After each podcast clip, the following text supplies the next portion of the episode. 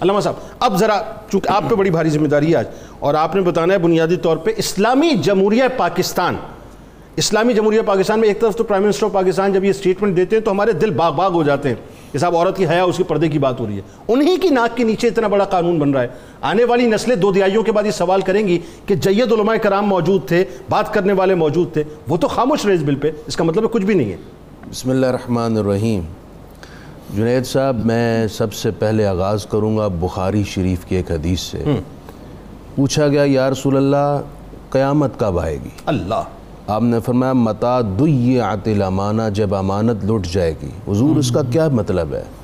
فرمایا جب نا اہل تمہارے اہم منصبوں پر بیٹھ جائیں گے قیامت آ جائے گی۔ یہ قیامت ہی تو ہے جو آج بل بنا۔ اللہ۔ اس سے بڑی قیامت کیا ہوگی کہ اسلام نے جو خاندانی نظام دیا ہے وہ سارے کا سارا نظام ہی اکھاڑ کر پھینک دیا جائے۔ ایسا ہی ہے۔ یہ جو بل کی بات کی جا رہی ہے اس کی متعدد جزیات قرآن و سنت کے سری خلاف ہیں۔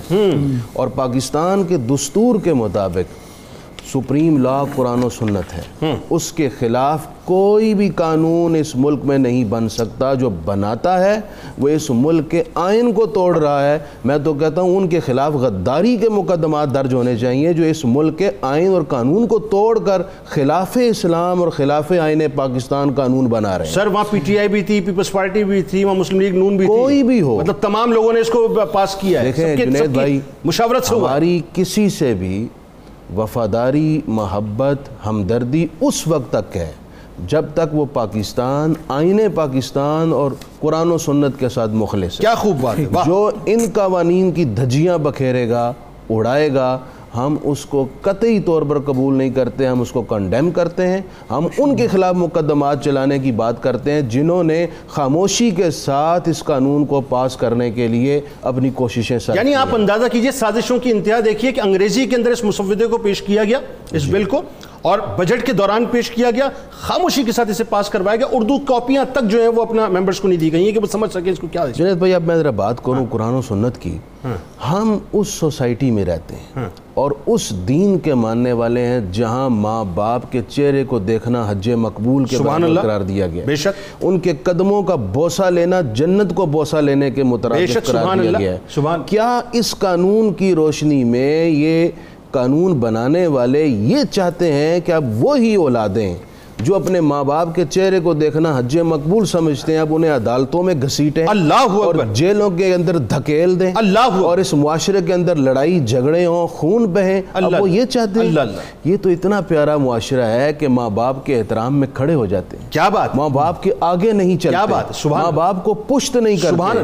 ماں باپ کی خوشی کی خاطر اپنی خواہشات کا گلا گھونڈ دیتے سبحان ہیں۔ اتنی رسپیکٹ دی جاتی ہے اس معاشرے میں۔ سبحان چاند ایک اگر کہیں ناگوار واقعات ہوئے ہیں تو ان خصوصی واقعات کی روک تھام کے لیے آپ ضرور تدابیر اختیار کریں۔ لیکن سارے کے سارے اسلامی معاشرتی نظام کو اکھاڑنا یہ قطعی طور پر درست نہیں۔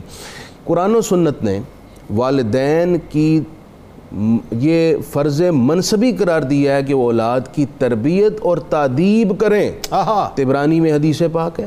نبی کریم علیہ السلام نے فرمایا علق الصوتا یراہ اہل البیت اپنے گھر کے اندر ایک کوڑا لٹکا کے رکھو جس میں تمہارے بچے دیکھتے رہیں اور دیکھ کر وہ تمہاری حیبت سے غلط راہ کی طرف نہ جائیں قطع کلام کی مطلب کوڑا لٹکانے کی بات کر رہے ہیں یہاں تو کہہ رہے ہیں گھور کے نہ دیکھیں خلوت میں نہ دیکھیں یہاں تو یہ کہہ رہے ہیں کہ۔ جذباتی نفسیاتی زبانی ہراسمنٹ یعنی باپ غصے سے نہیں بول سکتا ہاں۔ باپ اونچا نہیں بول سکتا۔ دیکھ نہیں سکتا۔ اور پھر اس سے آگے درجے کی تباہی کیا ہے؟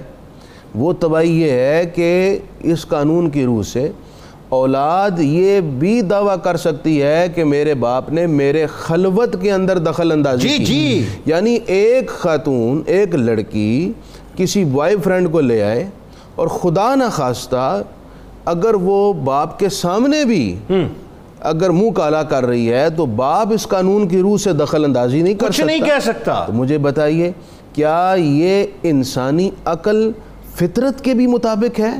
اگر ہم قرآن و سنت کی بات کریں تو اس میں تو امر بالمعروف نہیں عن المنکر کا حکم تو ہے ہی ہے ماں باپ۔ بالکل ٹھیک۔ فاشی اور ریانی بے راہ روی اور ہر برے ٹریک سے روکنے کا حکم تو ماں باپ کو ہے ہی۔ جی، جی۔ یہ تو فطرت انسانی کے بھی خلاف ہے۔ تو کس طرف لیکن سر؟ مغرب کے یہ تو موافقت میں ہے فطرت انسانی کے خلاف ہے مغرب کی موافقت یہ جانوروں والا قانون ہے۔ کیونکہ جانور ایک دوسرے جانوروں کے سامنے ہی اپنا جنسی تقاضے پورے کرتے ہیں۔ ٹھیک۔ دوسرے جانور نہیں روکتے۔ یہ تو درندوں اور جانوروں والا قانون ہے۔ یہ کیسے ایک اسلامی معاشرے اور انسانی معاشرے کے اندر پذیرائی حاصل کر سر سکتا ایک مخبر اگر کوئی اطلاع دے دے آپ اندازہ کیجیے۔ وہ تباہ کر سکتا ہے گھر کو۔ مطلب کیا کیا مذاق ہے یہ؟ بالکل مذاق سراسر مذاق۔